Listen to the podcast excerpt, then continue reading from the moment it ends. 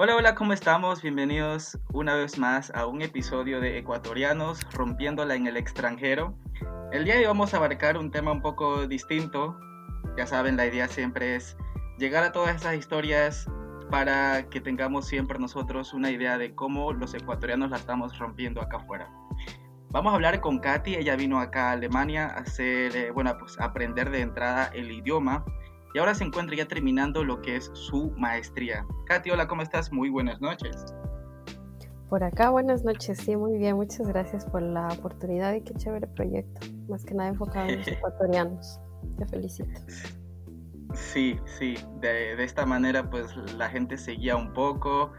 Y con eso, pues, ya pueden igual, como quien dice, calcar un poco otros caminos de otras personas que están haciendo fuera del país. Katy, cuéntanos algo, ¿de qué parte de Ecuador eres? ¿Cuántos años tienes? ¿Cómo así Alemania y no otro país de Europa? A ver, yo vengo de Quito, estoy aquí en Alemania hace 5 años, exactamente, vine hace justo en octubre, finales de octubre del 2015, llegué acá. ¿Por qué Alemania? Siempre quise estudiar afuera. Y pues sí vine como un poco, ¿cómo se dice? Yo pensé, en un principio vine con una visa de estudios de alemán por 9 meses, pensando irónicamente y un poco lejos de la realidad que en 9 meses iba a aprender el idioma. Y pues obviamente no fue así. Pues uno también cuando yo para ese momento hablaba bastante bien inglés, me defendía, de hecho vine con ese idioma acá y por eso también al principio me costó bastante como olvidarme del inglés y meter todo de nuevo todo lo nuevo de alemán, ¿no? Y pues eso fue, siempre quise estudiar fuera. Alemania, como la mayoría que escuchará tus podcasts, sabes que la educación acá es relativamente barata en comparación a cualquier país, no diría no solo de Europa, sino del mundo, inclusive en Ecuador. Las maestrías acá son muy baratas. Yo personalmente pagué cada semestre, me ha costado 260, 270 euros, que es lo que te cobran, lo que tú igual a cambio de eso recibes el ticket del tren. Uh-huh. Eso básicamente se le llama como el semestre. Se le llama semester ticket, ¿no? Pues el semester. Ajá, el FAT ticket. Semestre, sí. Qué chévere. Tú cuando viniste a Alemania ya sabías que, a ver, porque pues tú viniste a aprender primeramente el idioma, ¿no? ¿Sabías que te ibas a quedar o de entrada pues era el ya veremos o pensabas en regresar a Ecuador y acá cambió todo? ¿Cómo fue? No, yo me fui con la idea de querer estudiar acá, de venir a estudiar acá, de poder entrar y conseguir una plaza acá.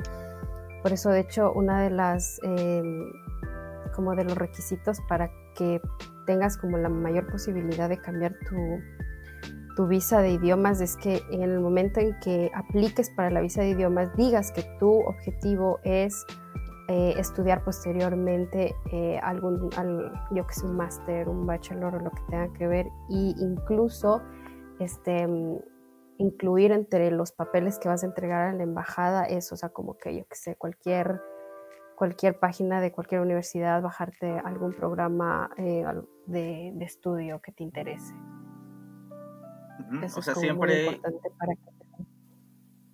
Claro, o sea, cuando uno ya tiene un enfoque, siempre igual darlo por adelantado, ¿no? Al consulado, para que sepan que uno se quiere quedar, porque igual hay varias historias de personas que dicen que vienen por el idioma y que pues ya vienen acá, están aprendiendo y de un rato a otro pues como que se deciden y quieren quedarse, y en ese momento son personas que terminan diciendo no, me tuvieron que regresar a mi país porque no se pudo cambiar la visa. Supongo que fue porque no hicieron lo que tú hiciste, ¿no? Sí, pero el problema también, o sea, una de las cosas puede ser eso, pero a pesar de que estamos en Alemania y todos primer mundo y tal, hay un montón de desconocimiento incluso en las autoridades que trabajan en las oficinas de extranjería, porque tienen bastante, o sea, de una persona a otra persona cambia los requisitos que a veces te piden, por ejemplo. Entonces eso también es mucho cuestión de suerte, lamentablemente es así, o sea... Porque ha habido casos de que, por ejemplo, yo cuando vine con una declaración juramentada de mis papás y aparte también dinero. y había lugares en los que cuando yo me iba a registrar, a hacer el Anmeldung, no me querían aceptar eso y me decían, no, tú necesitas una cuenta cerrada. Y cuando a mí me dieron la visa, me dieron de esa manera. Entonces era como, pues, ya algunas personas, incluso ahora sé que ya ni siquiera te aceptan esta declaración juramentada de tus padres, sino de un alemán, o sea, de alguien que sea ciudadano alemán. Entonces, la verdad es que esos requisitos son súper, a pesar de que por ahí, online vas a encontrar unos requisitos, las personas con las que te encuentras en las oficinas de extranjería tienen criterios distintos. Eso es lo que me vuela la cabeza, diciendo Alemania un país como muy... de que se hacen las cosas así, o sea, la verdad es que a veces en eso les falla bastante. Ahora que mencionas esto, yo me acuerdo que a mí también me pasó lo mismo, que no, bueno, yo tenía igual una cuenta bloqueada en un banco de Ecuador, que era aceptado por el consulado alemán, y acá pues era como que no sabemos quién es ese banco. Exacto. Y me tocó pues igual, sí, como que llamar al consulado de Ecuador, que me manden un correo, una carta, y eso lo mostré, y luego ellos dijeron ya, ok, entonces... Sí, tienes mucha razón con esto de... Sí, es un lío con eso, la verdad. Ajá, o sea, es como que a veces a algunos les aceptan lo que a mí me aceptaron, a otras... Yo les incluso he aconsejado también, como he contado mi experiencia a personas que he conocido aquí y todo, y les digo, a mí me aceptaron solo con eso, y muchas personas dicen como que, pero a mí no me lo están aceptando, y yo, pues... Es que la verdad es, en relación a cada trabajador de las oficinas de extranjería es distinto, y eso es lamentable, la verdad, porque no es algo que uno te lo diga y el otro te lo afirme, sino es como, no, pues aquí es otra cosa. Ajá, entonces la verdad es mucho, a veces, lo que sí siempre es que te van a aceptar es la cuenta bloqueada, eso sí siempre te la van a aceptar. Súper controversial. Con esto no podemos tampoco decir a ciencia cierta que el que viene acá con visa de idiomas puede cambiar hacia visa de estudios. O sea, no podemos nosotros asegurarlo, ¿no? Habiendo dicho esto, pues van a jugar otros factores. Tal vez alguna región, tal vez personalidad del que nos esté ayudando, en ese caso de la persona trabajando para el... Sí, lamentablemente. Sí, o sea, eso es lo que bastante es criticado también, como las personas de las oficinas de extranjería un poco trabajan o la atención. No todos, ¿no? O sea, yo me encontré con gente, con trabajadores muy, muy buenos, pero también sí tengo algunas malas experiencias. Vale. Una preguntita, a ver, llegaste acá pues a aprender el idioma, ¿cómo te fue? Tuviste que supongo obtener una matrícula desde Ecuador, ¿no? Exacto, sí. Yo conseguí la matrícula en una escuela privada. Lamentablemente solo las escuelas privadas te dan aquí como un certificado, por así decirlo, o un documento donde diga los meses que vas a estar, porque si es que tú pides eso, por ejemplo, en la FAUJAES, eso no te lo dan máximo por 3 meses, o sea, ellos te dan como un certificado de los 3 meses del nivel que vas a hacer. En cambio, en las escuelas privadas, de ellos sí te pueden extender este documento donde diga, yo que sé, que vas a hacer 6, 7, 8, 9 meses o un año ahí en su escuela. Ah, ya, eso no sabía, dato súper interesante, porque igual para la gente que no sabe, FAUJAES, la Volkshochschule, es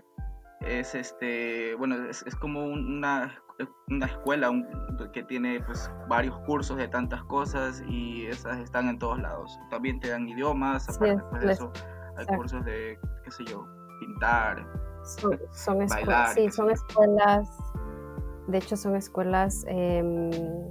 que reciben apoyo del Estado, son escuelas públicas, por lo tanto sí tienes que pagar, pero en comparación a lo que te cuesta un curso en una institución privada es muchísimo menor la que pagas en la FAUJA. Es muchísimo menor. ¿Y en tu caso cuántos meses aprendiste el idioma? Yo vine a una escuela privada por 9 meses y el resto lo hice en la FAUJA, en la Volkshochschule. ¿Y empezaste desde cero o ya tenías? Desde cero, o sea, yo no sabía ni decir jalo cuando llegué. Sí, bueno, totalmente desde cero. Ya, ¿y cómo lo encontraste? ¿Cómo te fue? Fueron 9 meses los primeros, supongo que fueron más intensivos que lo que es que luego con Faja es, ¿no? De hecho fueron igual, hicieron un poco más de horas en la escuela privada, pero sí es muy difícil. Lo que pasa es que, o sea, yo ya venía con el inglés y el inglés era como mi herramienta de sobrevivencia, o sea, tenía que comunicarme, tenía que hablar. Entonces, la única forma de hacerlo era con inglés, o sea, yo hacía todo, de que abrir la cuenta, de que buscar habitación en los bebés, todo con inglés. Entonces, de repente, como cambiar todita tu estructura gramatical en la cabeza es muy fuerte, olvidarte de como la única herramienta que te ayuda a sobrevivir es muy difícil. O sea, yo los primeros 6 meses por ahí sabía palabras, pero no realmente hablar. Por ahí a los 9 meses... ¿Luego de cuándo fue que ya... Luego de cuándo, o sea, hasta ahora que medio ya le moví. Uh-huh. Yo creo que al año, cuando... Es que es súper relativo, por ejemplo, al año 6 meses entro a la universidad, pero según yo ya con C1... sin embargo, es un C1 en un papel, o sea, no refleja nada cuando tú vas a estudiar, cuando en serio vas a entrar a estudiar a una universidad. Ya al año 6 meses ya me podía comunicar, ya podía, en la calle y así todavía cosas. Hasta ahora realmente no siento que mi nivel de alemán es wow, perfectísimo. Me defiendo bastante bien y todo, pero al año 6 meses todavía sí me costaba bastante. Pero ya me podía manejar mejor, o sea, cuando entré a la universidad, más que nada. ¿Qué tan grande fue el shock cuando entraste a la universidad? Porque, pues, a ver, para la gente que nos está escuchando, acá en Alemania hay muchos programas, bastantes programas en inglés, ya hay mucha gente que migra acá a Alemania por estudios, lo hace en inglés y en ese tiempo, pues, va masticando el idioma alemán para luego de estudiar su programa, busca trabajo. Pero en el caso tuyo, tú te tiraste de una a los leones con este programa directo en alemán, ¿no? ¿Cómo fueron esas primeras 2 semanas? Buah, o sea, el primer año, de hecho, a mí me costó muchísimo, o sea, por eso es que yo alargué como la duración de mi máster era de 2 años, yo lo hice en 3, y lo estoy haciendo aún todavía, estoy terminando ahora, en 3 años, y... O sea, es muy... O sea, por ahí te da como... Tú sabes, de verdad sabes como internamente que no es como que el C1 te garantiza algo. Te garantiza algo, exacto. Así de que sabes que vas a entrar a escuchar 100% alemán. Aparte yo soy la única extranjera de mi máster. Entonces era como mayor presión. A pesar de que estás escuchando siempre de tus compañeros de que wow, yo, o sea, no sé cómo lo haces, qué bestia, qué respeto y tal, pero muy difícil, es un shock de que yo la verdad a la primera semana ya me quería salir, porque sabía que, no, es que no magnificas lo que es, o sea, es como, mierda, ¿en qué me metí? O sea, es como te contaba. ¿Cómo agarraste fuerzas para quedarte? Sabes que sí me quise botar del máster y justo fui a hablar la primera semana con la coordinadora de mi máster y ya todos me conocían, ¿no? Porque pues era la única extranjera y yo le fui a explicar así porque pues había profesores que teníamos 2-3 horas y nos daban textos para que leamos en media hora, normalmente lo harías si fuera tu idioma obviamente y pues a mí me costaba muchísimo. Entonces fui a hablar con la coordinadora y ella me dijo, yo quería como quedarme como Gaststudenten, que es como, ¿cómo se le dice? Como oyente más o menos, pero justo ella me dijo que como oyente me puedo quedar, pero mi visa cambiaría, y entonces como nosotros estamos aquí con permiso de estudios, ya no me podría quedar. Entonces era un lío, la cosa es que me decía que no hay cómo. Que ella lo que me aconsejaba es que tome menos clases, menos menos materias y que iba a tener como apoyo extra, así como para que me expliquen cosas y tal cosa. Entonces me dijo como no te retires. Pues ahí fui yo, en retirarme despacito pero seguro. Uh-huh, uh-huh. Te quería preguntar cómo te ha ido, bueno, en el tema de lo que es un poco la adaptación tuya personalmente, ya obviando un poco el idioma y lo que hacías en la universidad. ¿Cómo te fue, pues, con tu cultura ecuatoriana, mezclándose acá con la alemana, amigos, amigas? ¿Qué tan fácil fue? A ver, la verdad es que, 100% integrada no me siento, la verdad. El idioma ayuda muchísimo. Aparte también acá el ser latinos es como, sí nos ven muy exóticos, entonces mucha gente está siempre como quiere conocer de ti o es curiosa sobre de dónde vienes, ¿no? Pero la verdad yo sí me considero una persona bastante buena para ser amigos. La verdad también me ha ayudado mucho lo que yo estudio. Entonces, la mayoría de personas que están, por ejemplo, en mi máster, todos son alemanes y son muy, o sea, súper extra amables. Y entonces todo siempre es como preguntando sobre Ecuador, sobre Latinoamérica. Son como te digo, muy curiosos a eso. El idioma ayuda bastante también. O sea, yo siempre digo que para la integración no hay mejor herramienta que aprender el idioma, porque es la única forma en que vamos a poder integrarnos, aparte de tener las ganas también, ¿no? Porque hay personas que igual lo hablan y tal vez no les encuentra como mucho gusto en la cultura alemana.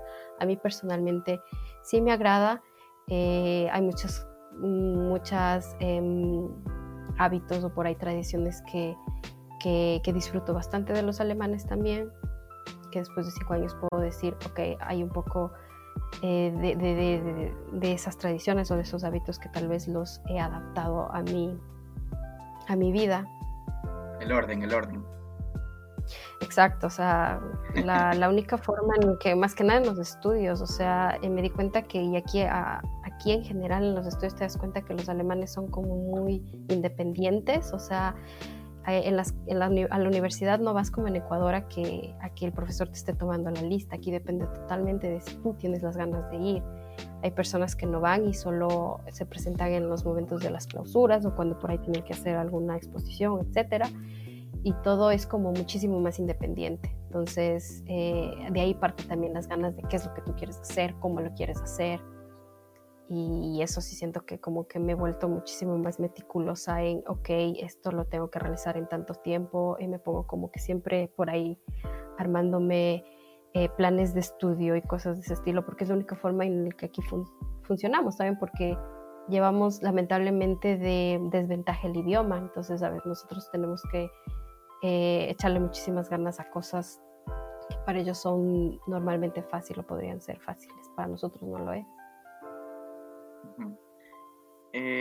Tema trabajo, ¿te has de pronto animado en algún momento en hacer, pues, un mini job o en ver alguna que otra actividad que te pueda traer algún tipo de beneficio económico durante este tiempo en Alemania? Sí, sí he trabajado bastante con mini jobs.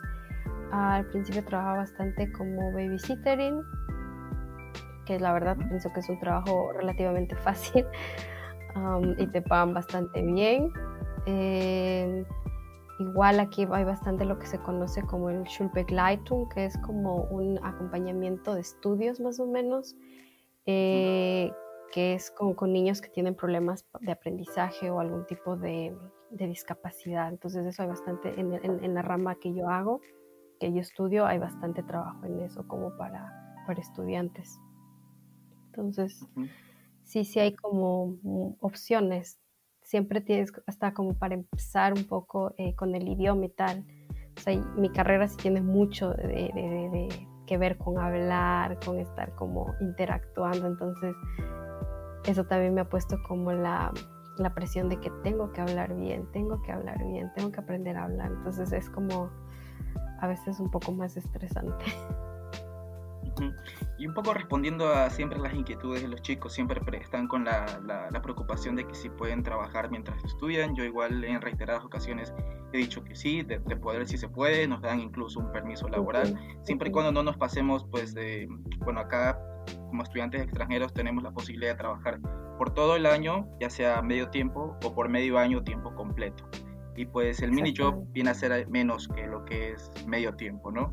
Pero de posibilidades sí habrían, como lo dices tú, sí, tú tuviste pues tu chance como babysitter y pues hay personas que hacen otro tipo de cosas, ¿no? Hay personas que trabajan en supermercados, también he tenido diversos trabajos en 5 años. Ah, has tenido diversos trabajos de toda la verdad, o sea... Sí, siempre he estado como trabajando de babysitting, por ahí también he trabajado de cajera, o sea, eso también, o sea, las personas que quieran venir tienen que estar como muy abiertas a eso, muy abiertas a trabajar de lo que se pueda, porque pues lamentablemente venimos acá para forjarnos un futuro y a veces venimos acá y pues no somos nadie, a pesar de que venimos trayendo ya un título en mano. Y sin pues, descuidar los estudios, pues no, claro está, ¿no? Totalmente, o sea, por eso tampoco me metí yo como algo que tuviera que ver mucho con mis estudios al principio, porque la verdad a mí la universidad me quitaba muchísima energía, muchísimo tiempo, o sea, era muchísimo el peso que tenía sobre mí, que yo dije, ok, o sea, esto de babysitter y la verdad es un trabajo súper suave, súper tranquilo, que se puede hacer y tal, entonces al principio sí, o sea, la universidad tiene que estar de prioridad, porque si es que no se logra eso, pues sí vas a tener como más problemas. O sea, llega un punto donde ya no vas a poder alargar tu visa de estudios, por ejemplo. Y con referente a esto que dijiste, ¿cuánto tiempo se trabaja con la visa de idiomas? Lamentablemente no se puede trabajar. Con la de idiomas, eso, ahí habría que esperar hasta que uno tenga la de estudiante, ¿no? Exacto. Con la visa de idiomas lamentablemente no se puede trabajar. O sea, sí he escuchado personas que encuentran trabajos en negro y así, pero es acá muy difícil, la verdad, eso hay como pocas opciones, no mucha gente se lanza a hacer ese tipo de cosas, pero sí, lamentablemente con visa de idiomas no se puede trabajar. Así que ya saben, chicos, para estos que vienen, pues si quieren hacer un camino parecido, empezar con el idioma y luego pues brincarse a estudiar, de entrada pues no podrán lo que es ejercer de manera legal, ya luego sí, luego cuando ya tengan una visa de estudios y así obtendrán un permiso laboral. Con eso se puede, sí, es verdad, con eso sí se puede, pero con la de Sprachvisum es como más, o sea, tienes como sí se fijan bastante en eso de que vengas por eso con la cuenta o bien bloqueada o con la declaración juramentada, porque pues ese tiempo no vas a poder trabajar. Tema pandemia, ¿cómo te ha ido este año en Alemania?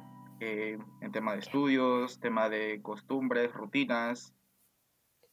Pues ha sido difícil, la verdad, porque al menos, en los estudios ya estaba tomando justo mi último semestre, fue online nada más, ya solo tomaba dos clases creo, y pues ya estaba como iniciando a investigar sobre qué tema iba a ser la tesis y este tipo de cosas. Al inicio del año yo trabajaba como cajera y pues gracias a la pandemia cerraron todas las tiendas y ya chao, ya no hubo más trabajo en eso. Entonces ahí justo la universidad a los estudiantes extranjeros nos ayudó bastante, la verdad, porque lanzaron como una ayuda específicamente para estudiantes extranjeros en general que estaban a punto de terminar la carrera. Entonces te recibías una ayuda hasta que termines pues el estudio. Entonces bueno, gracias a eso la verdad es que ha sido un gran apoyo, porque pues ya, o sea, es como que me concentré muchísimo en hacer la tesis y ya, o sea, nos ayudaron económicamente la universidad, y también acá en Colonia incluso abrieron justo como la asociación de estudiantes más o menos con ayuda del gobierno para los estudiantes, incluso estudiantes extranjeros que estaban justo con problemas económicos en los meses de vacaciones.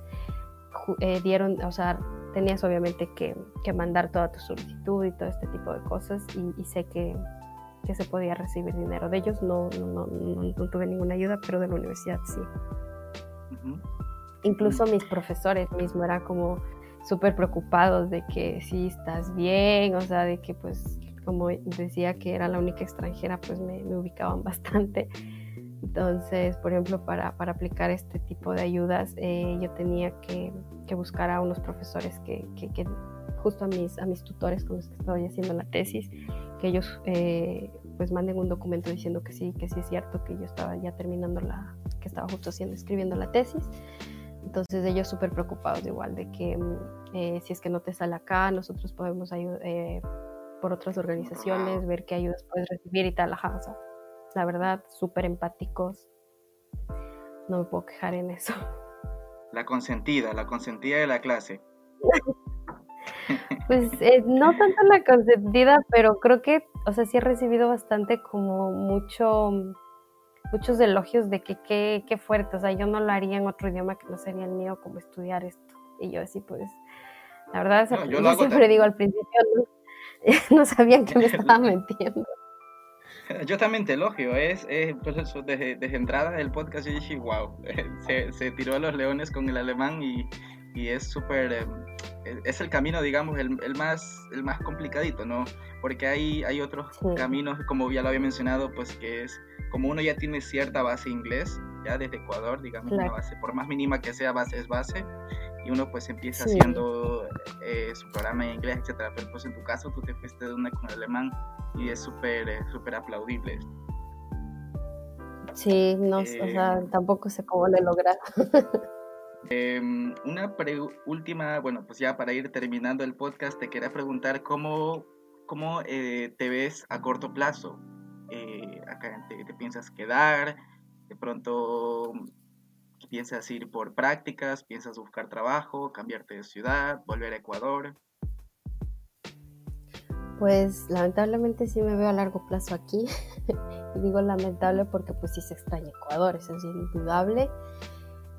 Pero pues después de tanto tiempo también siento que sí necesito hacer las cosas aquí, porque Alemania me ha enseñado muchísimo. O sea, quien sale de su zona de confort y se enfrenta a este tipo de desafíos aprende mucho, no solo en el plano profesional, sino en el plano personal muchísimo. O sea, esta experiencia es muy enriquecedora. Entonces la verdad es que sí me gustaría quedarme aquí. Corto plazo espero ya entregar mi tesis, porque es lo que me tiene como descontrolado un poco, y igual ahorita estoy justamente ya buscando trabajo, he tenido un par de entrevistas, pues a ver qué sale, estoy segura que va a salir algo bueno, y me veo pues aquí trabajando, y sí, o sea, más que nada, también sí quiero, uno de mis sueños la verdad es como, yo soy psicóloga clínica, como te decía, y mi máster tiene mucho enfoque en realizar proyectos sociales, entonces ese es mi punto un poco aquí, aprender y tal vez sí quedarme aquí, pero a la vez poder armar, organizar o llevar a cabo proyectos sociales en ayuda con Ecuador, que es posible, o sea, conozco uh-huh. compañeros, conozco un montón de organizaciones. Y aquí más que nada Alemania incluso da muchas ayudas para ese tipo de cosas. Entonces pues sí, deslindarme de Ecuador jamás. Creo que es uno de los objetivos que tengo, sí, es llevar a cabo algún tipo de organización, ONG, yo qué sé, pero proyectos sociales que pueda tener o brindar ayuda y un poco retribuir lo que Ecuador me ha dado. Qué chévere. Claro, sin duda alguna pues sería ese el mejor de los escenarios para alguien que es latino, que extraña su tierra, pues que quisiera de pronto hacer las cosas en otro lado, pero pues si se puede crear algún vínculo que te mantenga con tu tierra en constante contacto, pues sería sin duda el mejor de los escenarios para cualquiera de nosotros. Sí, lo que tú haces de hecho es eso. Algo así parecido. No, me parece genial. Katy, ¿qué le dirías a las personas que quisieran calcar tu camino? personas que quisieran hacer lo mismo, venir acá por medio de idioma y luego tirarse a estudiar. De pronto hay alguna cosita que a ti nadie te dijo, pero que tú la aprendiste por cuenta propia, que la aconsejarías a los chicos. Pues que no es fácil. No es fácil. Yo sí, la verdad, vine al inicio, como te decía, pensando que 9 meses lo iba a lograr, porque pues dije, no, pues, inglés es fácil, ¿no? Pues porque debería ser difícil el alemán. Que el idioma es un idioma que necesita y requiere muchísima paciencia, muchísimo tiempo, muchísimas horas de estudio, porque lamentablemente no se aprende en las calles solo escuchando. Que no es fácil, pero que te retribuye bastante. O sea, como te digo, yo creo que toda esta experiencia te ayuda a crecer personalmente, profesionalmente, te ayuda a conocerte a ti mismo muchísimo, porque en momentos donde no encuentras como las soluciones a muchas cosas, tienes que ser creativo, tienes que ser súper flexible, tienes que ser muy resiliente. Pues a las personas que quieran venir, que lo hagan, que es una experiencia dura, pero a la vez muy enriquecedora, y que salir de la zona de confort siempre va a ser para bien. Bueno, ya estaríamos entonces con este lindo mensaje de Katy para toda la teleaudiencia despidiéndonos. Katy nos había mencionado que también tenía un mini proyecto en redes sociales. ¿Podrías contarnos rapidito más cómo era? Ah, sí, justamente cuando empezó esto de la pandemia y pues comenzaba justo a leer bastante como los efectos un poco emocionales y psicológicos que estaba ejerciendo todo este encierro en el mundo, no solo aquí en Europa, perdón. Abrí un perfil en Instagram que está enfocado netamente en migración y psicología. Entonces, donde van a encontrar un montón de cosas, entre qué es el shock cultural, que tiene que ver con la integración, o sea, todo relacionado a nuestra salud mental, como la migración es todo un proceso que nos va cambiando la vida y moviéndonos muchísimos puntos de nuestra existencia, de nuestra identidad, etcétera. Entonces, me encantaría invitarlos a que me visiten. Me encuentran como saludable-mente.kl en Instagram, y pues comparto cosas que tienen que ver con migración y psicología, con ese plano importante que tenemos que tomar en cuenta al momento de migrar, porque tiene que ver también mucho cómo cambia nuestro mundo, cómo cambia nuestro estado de ánimo, cómo juega a veces en contra y a veces a favor la nostalgia, a veces la cultura, y pues eso lo van a encontrar en este perfil. Sin duda alguna es un tema súper importante, porque hay muchas personas que llegando, pues, que alejándose de casa, de sus familias, de sus raíces, de su cultura, van a, pues, de pronto tener momentos donde van a sentir un poco este cultural shock, como lo acabas de mencionar. Y siempre tener en cuenta esta parte sería muy importante para nunca poder desviarnos de nuestro camino, de nuestro objetivo principal, y no dejar, pues, que estos sentimientos nos afecten tanto, ¿no? Gracias, Katy, por esta oportunidad. Exactamente. No, gracias a ti por la invitación. Bueno, chicos, ya nos estamos despidiendo. No se olviden que si ustedes tienen alguna pregunta, duda o sugerencia, pueden dejarlo acá abajo en los comentarios. Con nosotros sería hasta una próxima ocasión. Les agradecemos a toda la amable teleaudiencia que estuvo con nosotros oyendo el podcast. Cuídense mucho y que tengan una buena noche. Chao, chao.